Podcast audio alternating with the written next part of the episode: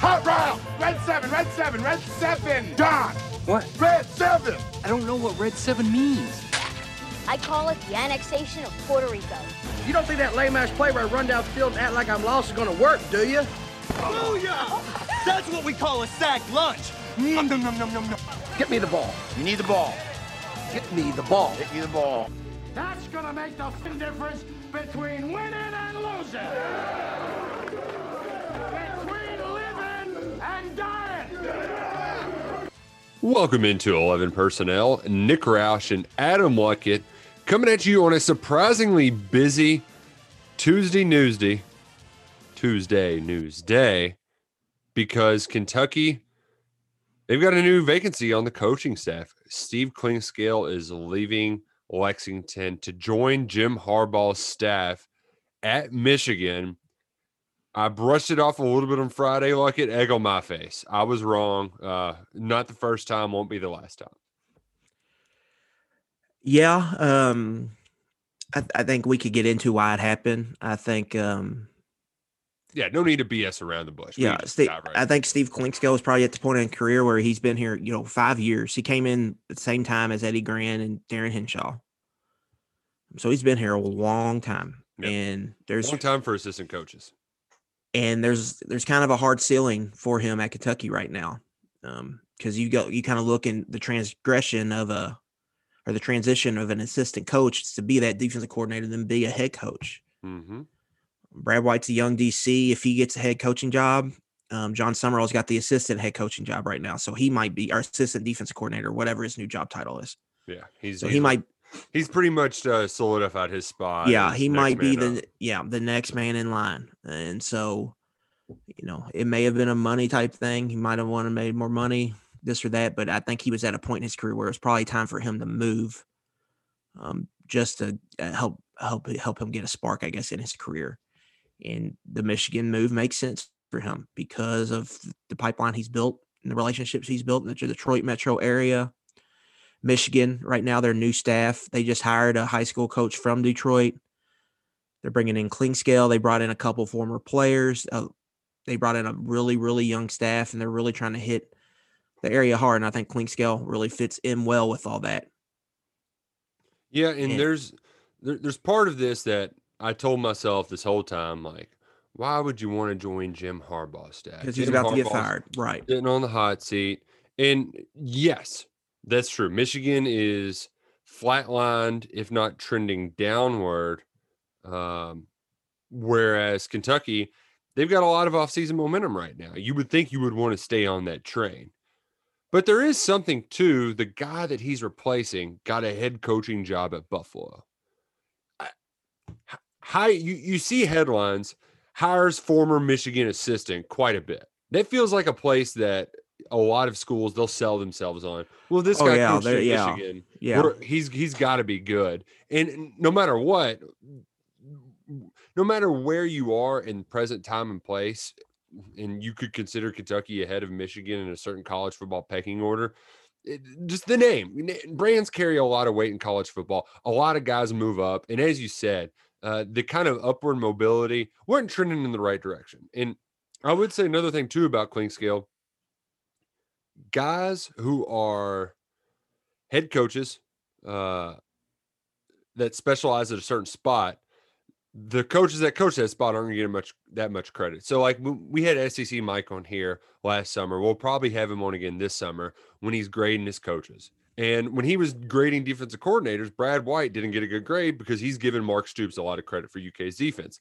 Same thing applies for secondary coach. Mark Stoops is a secondary specialist, so we tend to overlook Clinkscale's responsibility and role in developing UK's pass defense and to finishing first in the SEC for the last 2 years. So as good as Kentucky's been to him, it makes sense both professionally and personally with his kid finishing up school in Lexington to go ahead and make the move to a place where he's recruited well at UK. He's recruited well in Michigan from UK. Imagine what he can do at Michigan. I'm sure that's what he's telling himself. Right. It's setting up for for Michigan, how they could really clean up in-state recruiting, which has kind of been an issue for them for a while now. But yeah, you talked about Stoops being kind of a DB guru, it's like being Dan Mullen's quarterback coach. Yeah. You're only going to get, especially if you're not the defensive coordinator, you're down the food chain a little bit. Mm-hmm. So it's hard to get credit. And I think his recruiting mark has really strengthened. He's not only has he built this thing in Michigan, he's got some relationships going in Nashville now that were starting to pay off for Kentucky and will pay off for Michigan, because that's an area they tried to hit pretty hard on the recruiting trail. Myles Pollard is a guy from Nashville, defensive back, top 500 prospect. Right now it seems like it's Michigan and Kentucky. Yep. And so like they're going to have to recruit against Clinkscale right away for that kid, I would imagine. Yep. So similar to whenever LeBlanc, UK was recruiting against Arkansas for quite a few defensive linemen that year afterwards, just because he had started that at Kentucky and then moved on. Like I think Arkansas was a finalist for Justin Rogers, if I'm not mistaken. So that will be the case. I will say, in the case where, because Clink, we haven't even mentioned all of his recruiting successes at length. Rogers is obviously the big one, highest ranked UK signee in the internet era. Marquand McCall was a big get. He was the highest ranked player in the state of Michigan at the time of his commitment. Of course, once you leave the state, the recruiting service is going to knock you down. You can't have the highest ranked player in the state going to Kentucky. Yeah. But not only those guys, but DeAndre Squares. I mean, I don't know technically what he is. He's a four-year starter in my eyes. Well, the caliber of recruit they were getting from Michigan was just higher than these other areas. Like they were in on a lot of like top 500, top 600 type kids. Mm-hmm. You guys like Ernest Sanders, who we haven't really seen much of, DeAndre Buford, DeAndre Square was in that category, Justin Rogers. They were in the running for a five-star. Yeah, Jeremy Flax. They were in the running for the De'Ron Payne, that defensive tackle, five-star, ended up going to Alabama. Rayshon Benny, four-star, ended up at Michigan State. Right, and then in this class, there's a handful of guys that they were in on. They grabbed one in Caldwell, but there's others. Christian Rappley, and there's like two or three others right there. So there was a higher caliber of recruit that they were hitting on in Michigan. And that made a good chunk of some of these classes, and that's going to be missed because what you're going to replace that with is maybe going into the South more. Yeah, maybe taking more swings on some kids in the Atlanta area, but you're maybe the fourth or fifth tier in that area. So you're really going to have to hit the development part of it, right? Like your Devontae Rosses. This is where. You're going to see Anwar Stewart is going to have to step up. Yeah, it's a big moment for Anwar, I think. I think that was the first person or first kind of thing I thought about today was, well, if he can get going, like he's gotten a couple here in Atlanta lately. Yeah. And if you can depend on him getting, let's just say 3 to 4 guys a class out of Atlanta, that'd be huge. But it also, I think for Vince Merrill, it's going to – he's going to have to get more. We've seen the last couple classes not be super all in on Ohio because Kentucky is producing 5, 6, 7 players. Now the onus might be on him to go in and dig into Ohio more, unless you get somebody that can come in and recruit Michigan. And we'll have to see how that shakes out. And I think to your point about the high caliber players in Michigan, you've just got to find the high caliber guys elsewhere. There was a void there, I thought, that Kentucky kind of took advantage of. Michigan kind of scuffing their feet. Really down. Michigan State was a mess. Yeah. The Big Ten schools were not really a threat in that area for whatever reason, or a huge threat outside of Penn State. And then Tennessee kind of flirted, went up there and got some kids every once in a while, but they weren't huge. There was just an opening there, and I think Kentucky took advantage. Now that could be closing. Now that Mel Tucker's year two, he's starting to get his stuff together there, and then Clinkscale in Michigan, plus all those staff changes Michigan's made. Like I've talked about, hiring that high school coach from, I believe, it's Ron Bellamy's his name. I think he coached at Belleville, maybe, or not Belleville, West Bloomfield, where Maxwell Harrison came from. Yeah. But if you're going to get some other high profile guys, I think what you're going to see Stewart. I think Summerall is going to be swinging for the fences a lot in the South. I know Mike Williams is one. But that seems like that. They're telling Summerall, all right, we need you to focus on big fish. Stewart might get some cleanup and kind of go for some developmental guys. But the area that Clink was starting to get into that can really – like you talk about filling a void in the recruiting trail. Tennessee right now, they're hitting it. They're hitting it hard. They're hitting it well. You saw the Wade Twins. You mentioned Pollard. I think they also started recruiting a quarterback that is a year younger recently. That's from the Trevon Ripka was from the area. Adrian Huey. Right. So now, at least in the Wade Twins, I know some people like are worried. Well, if Kling's gone, then all of his recruits will leave too, because he does have 3 4-star guys committed: Jeremiah Caldwell from Belleville and the Wade Twins. I wouldn't be surprised if Caldwell says sayonara. Especially he was earlier on. He didn't take any visits. But for the Wade Twins, I do know that in the last, I don't know, month or two, Brad White and Liam Cohen got heavily involved in that. The position coaches, right? Yeah, they got heavily involved in those. So I don't think that just because their first recruiter left that those guys are going to be going anywhere. So knock on wood, because I have been kind of a jinx. I said on Monday I thought Clink was going nowhere. But I do think that those guys are pretty locked up. I think Caldwell's probably the one to keep an eye on. Who they get, who takes over his recruitment, and all that. The Michigan thing, obviously.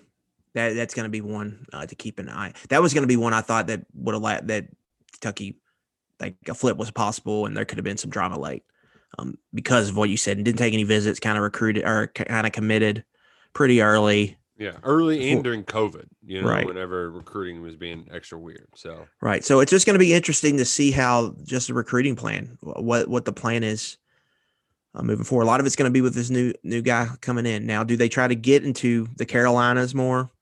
They've dipped into South Carolina some in the past. Mm-hmm. Do they go like, I think more, there's going to be more of an emphasis put on Ohio is what it seems like to me, or at least that would be the plan. But the Nashville area, that I'm glad you brought that up. The only thing I would say the difference between that and Detroit was just, I think the competition is just a lot more fierce there in Nashville. Because whenever a top 100 prospect is in there, Clemson is all over it. And then you'll have Ohio State come through, Alabama, if they think somebody's good enough, Georgia, if they think somebody's good enough. Georgia just got a top 100 running back. From, I believe, Murfreesboro in the 2022 class. And then you got schools like Oklahoma and Michigan the last few years have really been hitting that hard. So it's just tougher competition there in Nashville. Yeah, if you could get somebody with some roots and some connections there, because Tennessee is retooling big time. So there obviously is a void there, but the competition's tougher. I think that Detroit area, I think we're going to see it over these next 3 years, how good it was. To Kentucky, because I think most of those guys that came from there are going to end up being good players for Kentucky. So if you could keep some type of presence in there, I think it would be worth it. But you have to go out and see who's available, which the timing of hiring an assistant right now, not great. It's just not great. I mean, Michigan had to do it, and Buffalo just had to hire a head coach, and Kansas just had to hire a head coach. But the timing is not great right now. We're like 100 days from the season kicking off. Right. And that's what we need to get to next is where does Kentucky go from here? Because obviously it's a significant void. I think if Vince Merrill wasn't a part of the equation, we would be considering Steve Clinkscale one of the best recruiters to ever be at the University of Kentucky. Yeah. So the trio of him and Summerall and Clinkscale and Merrow, they pretty much accounted for all of the recruiting classes. Well, that was probably the best this program's ever had, bar none, I would imagine. And you had a nice solid two-year window with those all three in-house. But moving forward, of course, the recruiting part is the thing that we're going to hit on in particular, but we can't overlook the fact that UK's had 4 defensive backs drafted in the last 3 years, and they've got to find 2 new starters this year. Obviously, you feel good about Carrington Valentine and Cedric Dortz played a lot of football for you, but you still have to get new starters. Like there is some retooling that's going to be required from this new coach. Now, where do you go? As you said, this is a terrible time to try to find a coach to hire. We did the coaching carousel stuff. I feel like we haven't talked about that in 2 months. That was February. That was early March. Like that even ran late. Yeah, that ship sailed long ago, and that was and that took a while, relatively speaking. So finding somebody in mid-May is going to be difficult. So what Stoops is going to have to do is either A, find somebody elsewhere that he's got some connections to, that he's worked with previously, who maybe is in some sort of quality control role or doesn't have as many responsibilities that would want to move up, or B, hire from within somebody that's in a quality control role that can move up. And Greg Minuski, he's a guy that has been an NFL defensive coordinator. He certainly has the chops. He's got the tools to be an SEC assistant. He has not been a secondary coach, though.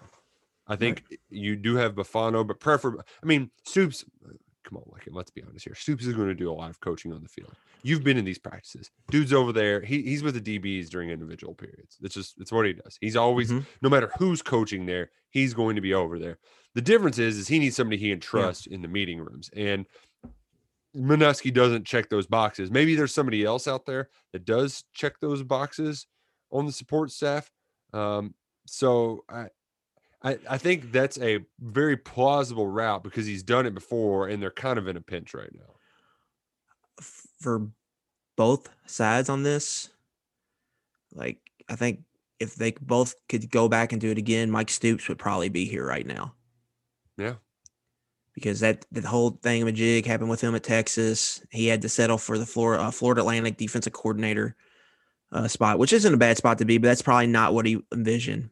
And he needs a coach now. USA, man, like that's tough to be as a coordinator in that league. Yeah, and now he, now Kentucky still needs a safeties coach, and you know they gave for a long time we thought it was going to be him, and so now I was just thinking about that today. I was like, man, just a year ago, if it even was a year, that was all going on. But yeah, I mean, it's a tough spot. I mean, that's why Mark Stoops paid a lot of money to figure out who to hire, who to comb through.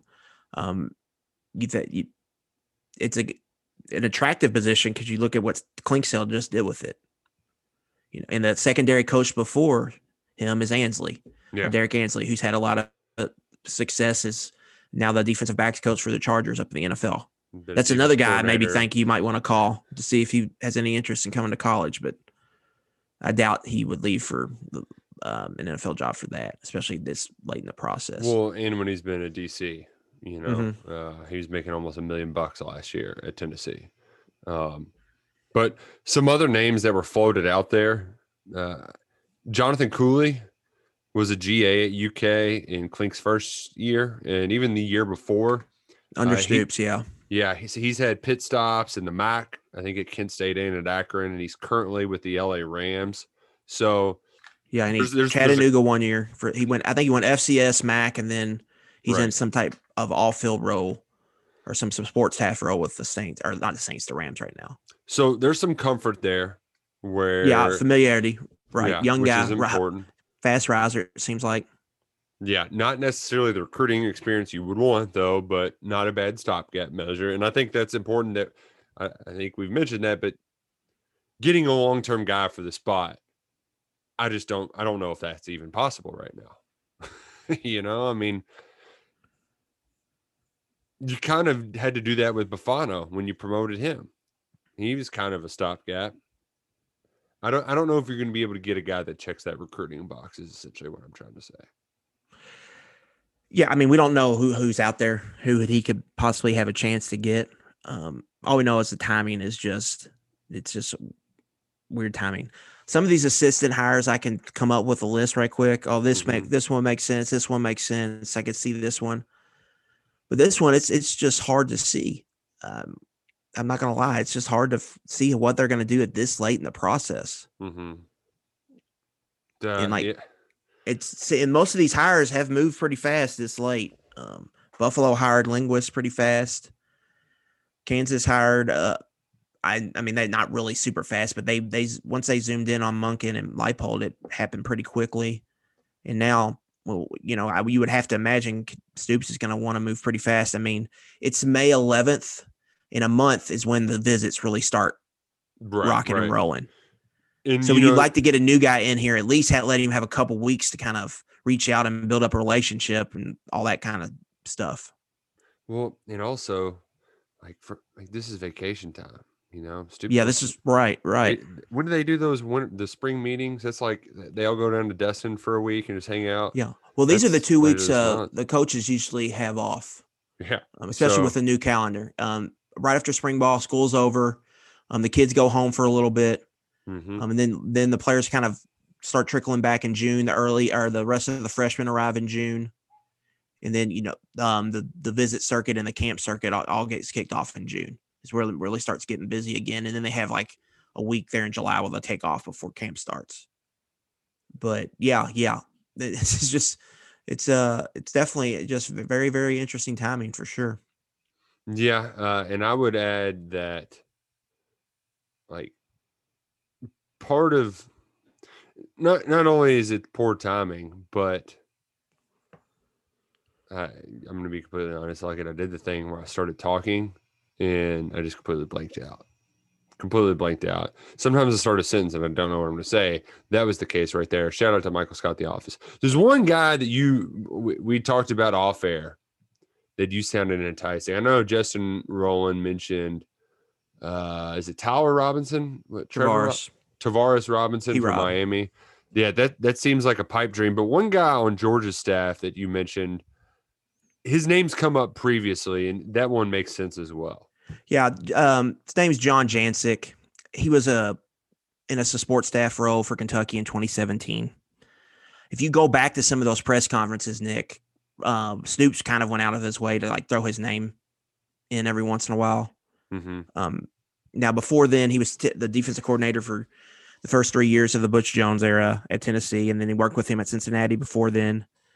He went to Colorado State to be Bobo's DC 1 year after being on Kentucky staff, and then, of course, Mike Bobo got fired there. Right. And so he's on Kirby's support staff with Will Muschamp and a few others there. Support staff that Kirby's accumulated down there in Athens. So that could, you know, obviously he's got familiarity with the staff. If that's something they wanted to do, I could see that. He's from Michigan. Mm-hmm. Now, I talked about before how Tennessee kind of recruited the Michigan area before. I'd have to do some digging, but I do remember a running back. I think his name was John Kelly. He was from Detroit and went to Tennessee, and I think they got some other guys there when Butch first got there. So maybe that's something that they take a look at. But yeah, I mean that's one name that popped up. But like I said, you're really kind of grasping for straws on this. And what the Stoops hires recently, we haven't even been close. No one has. Like, no one had John Settle. No. No one had Bufano at any point. Nope. No. Even Liam Cohen came out of left field. Yeah, we just had the wrong Rams assistant. Yeah. Everybody had the wrong Rams assistant. And then, the last one where we nailed it was it was an Adam Luckett joint with John Summerall. And that's that was the last one. That was the last one we hit on, I would say. I think we were first on that one. But aside from that, man, figuring out where this is going to go is difficult. I would expect it to be wrapped up within, I mean, I know like officially it takes a while, but we might be getting reports of it within 2 weeks because I do think that, so it's May 11th, 2 weeks from today is May 25th. We're going to get that thing wrapped up before Memorial Day weekend. Right. Give yourself a little bit of time to exhale because they're going to have kids on campus in June. UK announced their dates for football camps, and the big ones, they've made them Sunday showcase camps, which I like it.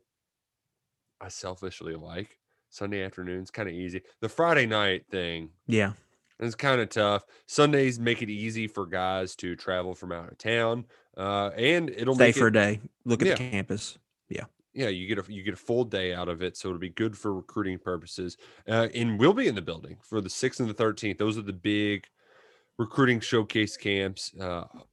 Hopefully, aside from just the average Joe, you know, the big guys who are standing around, like Keontae Goodwin, he's a big guy that's just going to show up and kind of hang out. You know, like I'm going to have to do some face studying on some of the recruiting photos. Oh, you're just gonna. It's so hilarious, like sitting in those camps, and you think that like if you're looking at somebody, the kids are probably like, man, I bet they're typing so many notes on how good we're playing. No, we're just trying to Google who the hell you are. Yeah. But nevertheless, that should be an exciting time. Going to be a big month of June. If you want to register for those camps, ukfbcamp.com. That's where all the details, registration. In addition to those Sunday showcase camps, which are open to high school kids, they've also got day camps. They got specialist camps. So something for everybody to be able to play. And I will say the day camps aren't as, like, from recruiting purpose, like, you know, a lot of it's just more skill development for all range of talent. But, like, that's where De'Aaron Jackson earned his offer. Kids go there, they jump out, and they get offered. So anything is possible. And I think I know one kid that'll want to be there. And that was the big news from last night, where co-Mr. Football, Cameron Herget announced he's running it back for one more year. He's taking advantage of SB 128 that allows kids to make up for the last year.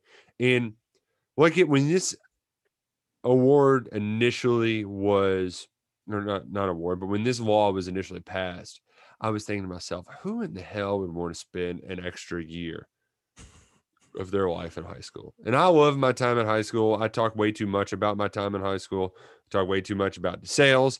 Loved it to death. But I would, those are my guys my senior year. I'd want to end it with them. We ended the state championship game. We didn't get a win, but I wouldn't want to play for another team. He got the win. First time they've won in Class 2A state title. They won Mr. Football. You'd think he'd want to ride out on top. But this is a case where I actually think the rule benefits him a lot, because sadly, the state of affairs we're in, the recruiting camps matter more from a talent evaluation, college recruiting aspect than just the tape and the accolades, because it's Class 2A Kentucky football. So right. I think that's the more important part right there, is just the level of competition. Yeah, coaches aren't going to trust. So he only had a couple preferred walk-on offers. He was like, you know what, I'll take this one at Akron and try to work myself up. But you mean to tell me I could run it back and use all of these I can go show up to camp as Kentucky Mr. Football, which is that award? That award's for seniors only, right? Yes. Yeah. So this will be the first time we've ever had a repeat winner, which is pretty wild. But I mean, he's going to have eyeballs on him no matter which camp he goes to, and I'm sure he'll attend a ton of them this summer. Yeah, it's a crazy story. That's like a high school movie thing. You see for the first fifth year senior or whatnot. Mm-hmm. But yeah, I mean that's an interesting strategy for him to do that. I guess that this is how football is just so much different than basketball. Basketball and something like this, you could go to like a prep school for a year. Yes. Whereas football, you know, there used to be Fork Union in those military academies, but I don't even think those are sort of a thing anymore. Isn't there a Georgia one that's pretty big? Yeah, but I thought that was more. I thought that it's Georgia military, but I was thinking that was just a straight up junior college. Because Louisville's got a couple guys on their team from there. You're right. So, it is just a straight junior college. So I guess JUCO.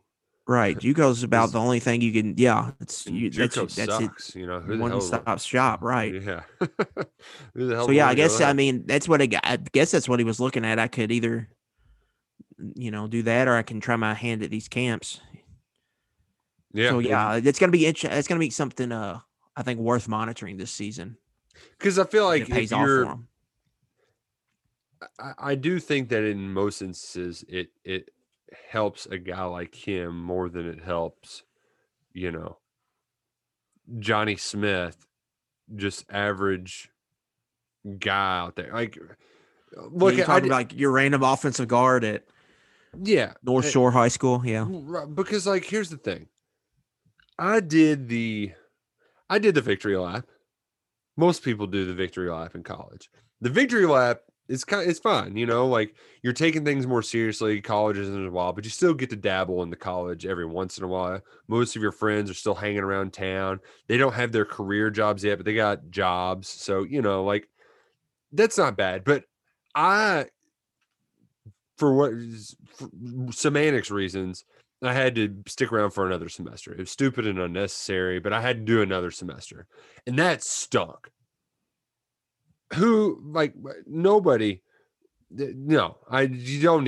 that extra time being like, you're just ready to get on and move on with your life. And I think if somebody who you know, is just the third or fourth best guy on the team thinks that they're going to stick around and be the best guy on the team, and all of a sudden they're a star, like you're just wasting a year of your life. So I hope that these decisions are crafted carefully, because, I mean, man, sitting around in high school. Well, that's what this sounds like that is. That there's definitely, it seems like a plan here. Right, right. Whereas, like if you would have, what would have happened if you would have stuck around for another year at St. X? Like, oh, you'd go and lose to Trinity again and be the starting center. Like, I would have pushed them over the top in the state championship game. They lost in overtime that year. If they would have had me, we probably would have. Yeah, you would have been a little better in those short yardage situations. Exactly, yeah. Exactly. But like, yeah, so that's. Yeah, we lost to Holy Cross the year after I left. That was embarrassing. First and last time that'll ever happen. Yeah, my junior year and then the year after I left, we were undefeated. Like, St. X hadn't had an undefeated season since like 75. We were both undefeated, and we both of us lost Trinity after beating them in the regular season in the state championship game. Damn Bob Beatty. Brutal. Absolutely brutal. That's sad to see him go for sure. Uh-oh, like it. I've got some breaking news. Breaking news. Oh! This important PSA is brought to you by manscaped.com. This is your pubic service announcement, and there's the news you've all been waiting for. The Manscaped engineering team has confirmed that they have successfully created the Lawnmower 4.0 trimmer, which is now available for purchase in the US and Canada. The new trimmer was just released only moments ago, and we are the first to get our hands on it and share the news. Join over 2 million worldwide who trust Manscaped with this exclusive offer for you. 20% off and free worldwide shipping with the code ROUSH at manscaped.com. Their advanced ceramic blade and skin-safe technology is so good that it's almost as if Manscaped worked with Elon Musk engineers to ensure that your nether regions are as safe as possible. You know what makes this different than any of the other trimmers? They got a new multi-function on-off switch that can engage a travel lock, created for people who like to travel, so your thing ain't buzzing in your bag whenever it gets bumped while you're on the run.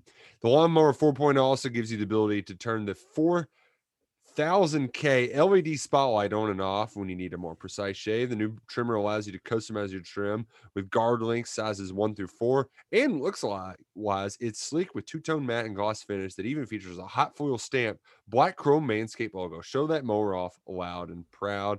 It's got wireless charging.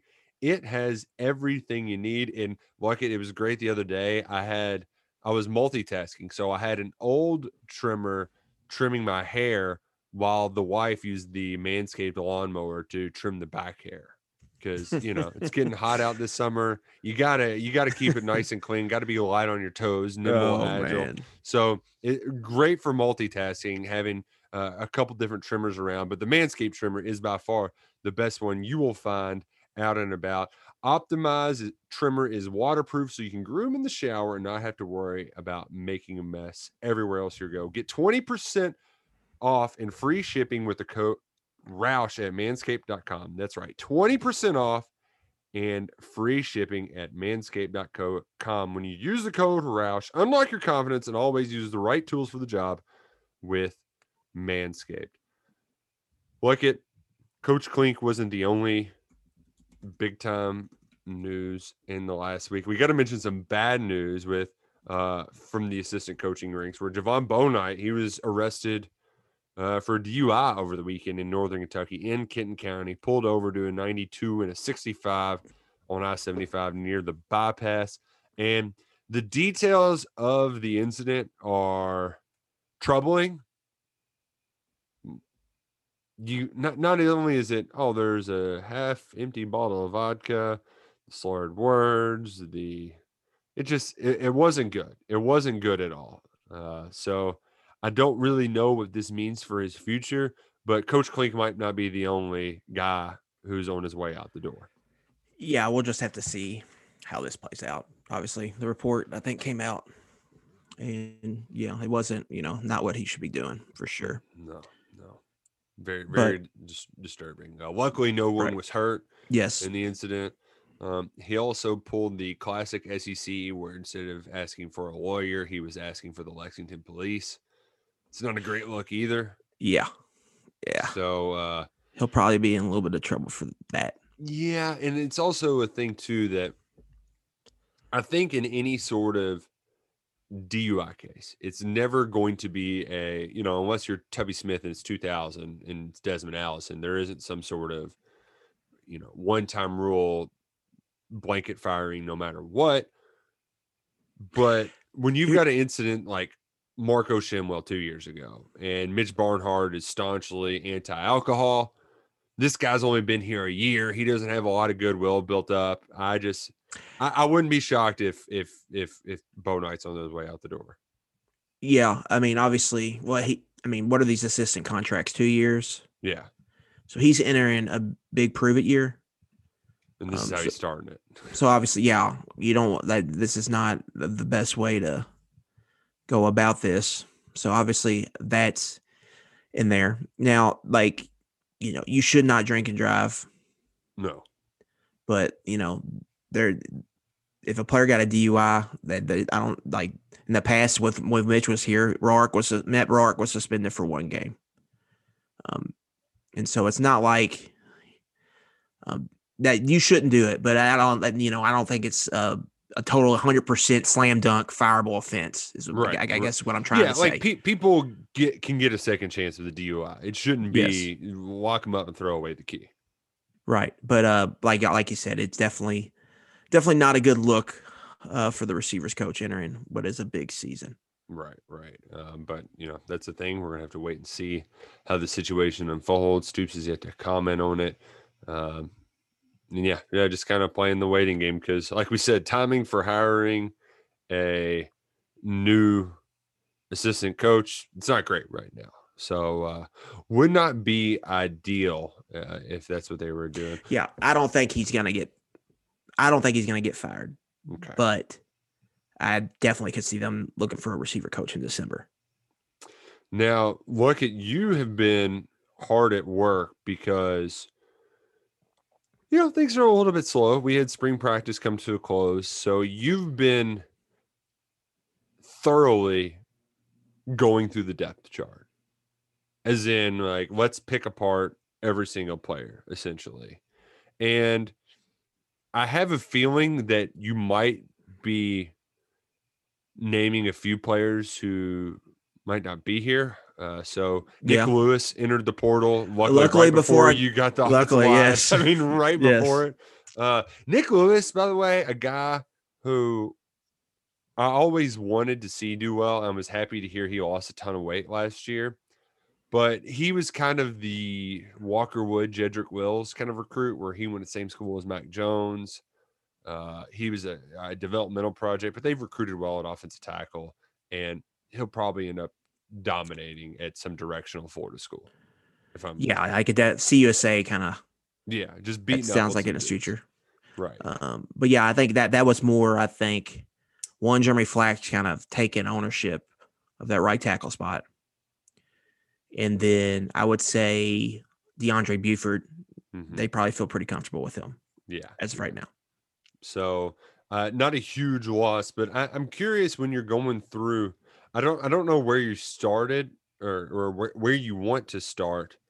But no, you know what? Let's start with quarterback because I do feel like I love that as like Michael Bennett was trying to start some stuff as you tweeted that out. And I loved it. I love it. So Luckett, let's put up your dukes. Let's the first. So Luckett, just to set the stage, I'm going to give you the floor. Adam Luckett tweets, the Kentucky quarterback position is wide open. The competition is open for business. And within a few hours, he subtweeted the hell out of you too. Just, I mean, it was, but it was directed right at you. It said, Michael Bennett tweeted, don't be confused. If the quarterback, this is Joey Gatewood's job. I don't have the exact verbiage in front of my face, but he's like, Will Levis, Schmevis. Gatewood is the starter, closed case. You heard it here first, folks. Just, shut him down. From where I'm sitting and from stuff I've heard, like this quarterback competition does not start until Levis gets on campus. So, like, the spring was fine for install and all that, but it starts with when he gets like, Gatewood has to beat him out. Like, I think he's the favorite. I think Liam Cohen went out and got him for that reason to be the team's starting quarterback. And so, like, I think what the spring gave us is that I think it's a competition now. Before, I thought it was just the writing was kind of on the wall. Yeah, walk 'em, drop 'em, stop 'em. Now I do think it's going to be a competition. I still think Levis is going to be the quarterback, but that the competition does not start until that guy gets on campus here in the next couple weeks, and then we'll start to hear scuttlebutt, this and that, and then they'll go through camp, and then we'll see how they handle it at the end of camp. Now, if Michael Bennett is correct, and he's stating what we've been stating since they're bringing in that right. if Kentucky had to play a football game on Saturday, Joey Gatewood would be the starter, but Kentucky's Absolutely. Not playing a football game right. on Saturday. You cannot rule out the guy that the offensive coordinator handpicked to bring in to lead his offense. Now, Joey Gatewood he changed my mind. He surprised me. I thought if anybody was going to come out of this spring, ready to challenge Levis, it might be Bo Allen, but Gatewood rose to the occasion. He took to the coaching, and he's made it to where this fall is going to be exciting. But the quarterback competition's wide open in a good way, and that's a good thing. It should be. And can I also like it? I know you're new to the Big J world. Okay, you've only been a Big J for a few months now. Michael Bennett is also relatively new to the Big J world, and he's trying even more to be a Big J, a big scoop guy. You don't need a Big J to be a Big J to know that if you're in radio, shutting down a quarterback competition in May just takes away all of your summer radio. It's bad business. Speaking of Michael Bennett, those OVW where they did the little draft with all the celebrities or all the journalistic I have not seen the promo he's cut. Well, yeah, because it's like a 4-tweet thread OVW had. There's like 32 of them. It is worth the whatever the 5-6 minutes it takes to watch it. I mean, from start to finish, it is good. Good. All right, I'm gonna have to check it out. The one thing that stinks about being a cord cutter is that all those air on WBNA. Hell, I used to have a weekly show on WBNA and could never watch it. Yeah, you got to hook up an antenna. I'm trying to think but yeah, there's some in there like they got Big Easy from the Road Rules was on there. That was the first time I think I've seen him in about 7 years. They got Woo was good. Yeah, there will be fans. It was blood. Marrow was good. It was very, very good. Oh man, that's the hijinks. I also want to shout out our boss too, staying on brand, that his first job as wrestling owner is we're going to make a bracket. Very on brand. Stick with what you know. Exactly. That's like go to a bar with Adam Luckett, you're getting Bud Light. Light, yes. Yeah, exactly. I wanted to mention too before we get out of here. I wanted to give you the floor too to go through some more of what you did when examining some of the offensive personnel at the conclusion of spring practice. Yeah. One thing is just the numbers at wide receiver. They have so many bodies there, and it's really but then they have a lack of bodies at tight end, but I could see them using the tight end as much as the receiver. So how all that kind of shakes out, I think it's going to be real interesting to watch. These newcomers that come in, specifically, I think Christian Lewis, is he ready to play right away? Mike Drennan, with the loss of Cleavon Thomas, there's an opening for him, and he probably needs to jump on it. This is probably his chance. He probably needs to jump on that right now. I mean, then I think the offensive line is in a really good spot. The tackle depth is a little bit of a concern. We don't know what's the deal with Nasir Watkins. Right. But inside they should feel fine. But the center, we heard snapping issues. So obviously that's something to keep an eye on. But really, I think running back, you really need to find a second answer. But Rodriguez is the workhorse. If you could just find somebody behind him, I think you're going to feel good. Lavelle Wright, maybe a guy we need to pay a little bit closer attention to, I think, this fall camp. I could see him kind of being like McLean was a year ago, where he's getting the special teams kind of reps in and playing in spots here and there, but not necessarily getting a lot. I'm curious if McLean, because Eddie loved Jatan so much, I don't know what Settle's thoughts are and how well Smoke's taken to it. Like, because I do think that as much as folks love Smoke and how explosive he can be, I he was woefully inefficient last year. Right. I mean, it was really home run. Plus, on top of the lack of durability, 2 years in a row, he's had to battle through injuries. So I could very well see Settle siding with McLean. We saw a lot of stuff in McLean just in the spring tape, even though we didn't get much. So I think there's a lot there. And to your initial point about the receivers and tight ends, that's the thing I think I missed the most out of this camp, aside from not getting to watch the quarterbacks and break down every one of the throws during the spring game.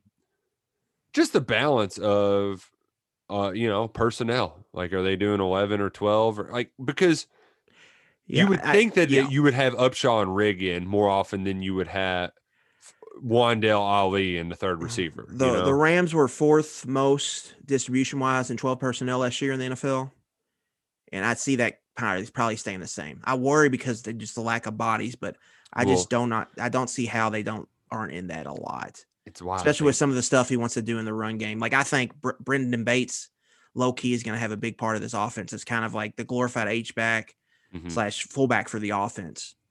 On some of these runs they're going to do, I think he could have a big role, and I could see where they could just use Upshaw as an X receiver. Like, if they can't find a receiver, just use him at X, and then you can have Wanda on the slot, and then Ali at Z, or vice versa, whatever you're trying to do. Well, and it's also a thing that even though he might be initially reluctant to do it, just because receivers want to be receivers. I could see him kicking Trayvon Morgan down to tight end and be like, hey, look, tight ends get the ball more anyway. Better chance at playing time. I could see that happen. He's got the build for it. I mean, he's a big SOB who, as one guy described him, like one of his strengths was at blocking. Maybe the best thing he did. If that's true, defenses, even if Kentucky lists him as a wide receiver, that don't mean they're going to treat it as 11 personnel. They can still treat it as 12. With how they try to match up with it because of his size. If they're not worried about his speed or matching up with him on the outside, if he's lined up, they can just stay in base. However they want to match up with, 12, they'll probably consider it 12 and not 11. Well, and that's one thing that I admittedly, like I wish I went back and rewatched more tape, but part of it's just you get busy doing the regular grind football stuff. But the amount of stuff you can do motioning guys just in and out of the slot to mess with teams. I mean, with these bodies, you should be able to do a lot. And I think that's just what we missed out most is getting a better glimpse at what that can do and how it can create mismatches. Yeah. So that's why I'm pumped to hear Liam Cohen's going to be on KSR on Friday. I really want him to just try his best to confuse the hell out of Matt at a certain point, like really just get into the football junkie kind of stuff. Because I know he does have that. Like, I mean, that's what he does. Hey, maybe we set the table for him. So now he's walking in thinking, like, oh, these guys, they're really dialed in. Like, they're crunching tape and they have personnel distribution charts going on. And hey, you know what? Maybe one day Liam likes you. Maybe we'll get him on the show, and it'll be an Adam Luckett request. We can just have a chalk talk. Yeah, it'll just be you two guys just going over scheme X's and O's and stuff. But hey, it's a month of May. I did not anticipate. I was anticipating getting into summer radio on this show. But unfortunately you've got a coaching vacancy. So I would like to think that Stoops want to get this puppy wrapped up before Memorial Day. But 2 weeks time. And you know what? I'm not going to pretend to act like we're going to know exactly where he's going to go with this hire either. I'm just not going to play you all as the fool. I like to consider myself sometimes an expert on some of the stuff, but even Stoops the last few times, I haven't even been close. Yeah. I had some areas I thought he might go, and it's just been different. Settle never would even, I could have did all kinds of research, and I never would have got to his name, thinking that he would even be a chance to leave Wisconsin for Kentucky. So we'll see. I mean, get Jimmy Sexton on the line, make some calls, see what you can do. Oh man. Well, listen, we appreciate to all of you all for listening to us. This has been an exciting edition of Live in Personnel. If you want to support the show, need to trim up that back hair or any other hair, hit up Manscaped. Get 20% off and free shipping by using the code Roush at manscaped.com. Big thanks to listening. If y'all want some more football talk, Vince Merrill is going to be on KSR on Wednesday, Liam Cohen on Friday. I'll be hanging out with Freddie Maggard on the Depth Chart podcast. Football never stops in the bluegrass anymore. 24/7, 365 sport now. Hey, and the Preakness Stakes Saturday. I know you all got all kinds of grimy stuff going on in the horse racing industry. You Mr. College Football talking grimy over here. I love it, man. Baffert has turned. He's like Dan Mullen. He just turned into like a Dan Mullen heel overnight. he really reminds me more of Patino than anything. Just kind of talking out of his ass, which I love. I love it. I love to crack jokes about it. His wife wasn't too happy with me after I did that, but it happens. Hey, how old is his wife? I know you're not supposed to ask that, but she's not that old. She's pretty young. How old is Baffert? He's looked the same since 1995. So he was a kid in I bet he's. I'm looking it up right now. He's probably like 62. I would guess. I was thinking he's older than that. I guess because he's been around so long. He's looked the same since 1995, though. I guess 7 is when he won it with Silver Charm, which when I was a kid, that was my favorite horse. He's 68. That sounds about right. I was going to say 70, 71. Yeah, and here's the thing that I like with all of this Baffert stuff. As much as I love him, just rambling off and spouting off nonsense, it really does draw more people. Like having characters like Baffert are great for the sport. Oh yeah, for no doubt. They are great, but he is unlike Patino, he's a hands-off guy. How do you not have a vet that just doesn't know banned substances or not? Like, come on. He got caught with his hand in the cookie jar, and then he didn't shut his mouth. His mouth got him in trouble.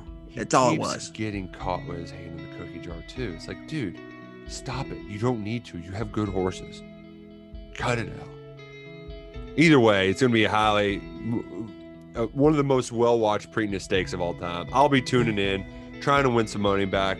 And until then, I'm going to be in the paddock just every Thursday in perpetuity. So if y'all want to come hang out, come say hey. My son's going to be running around like a wild child for dollar beers. Dollar Blue Moons too, like it.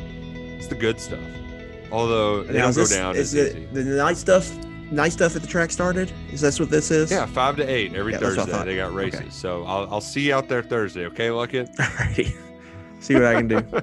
All right. Well, we'll be back next week. Until then, go Cats and go Kroger.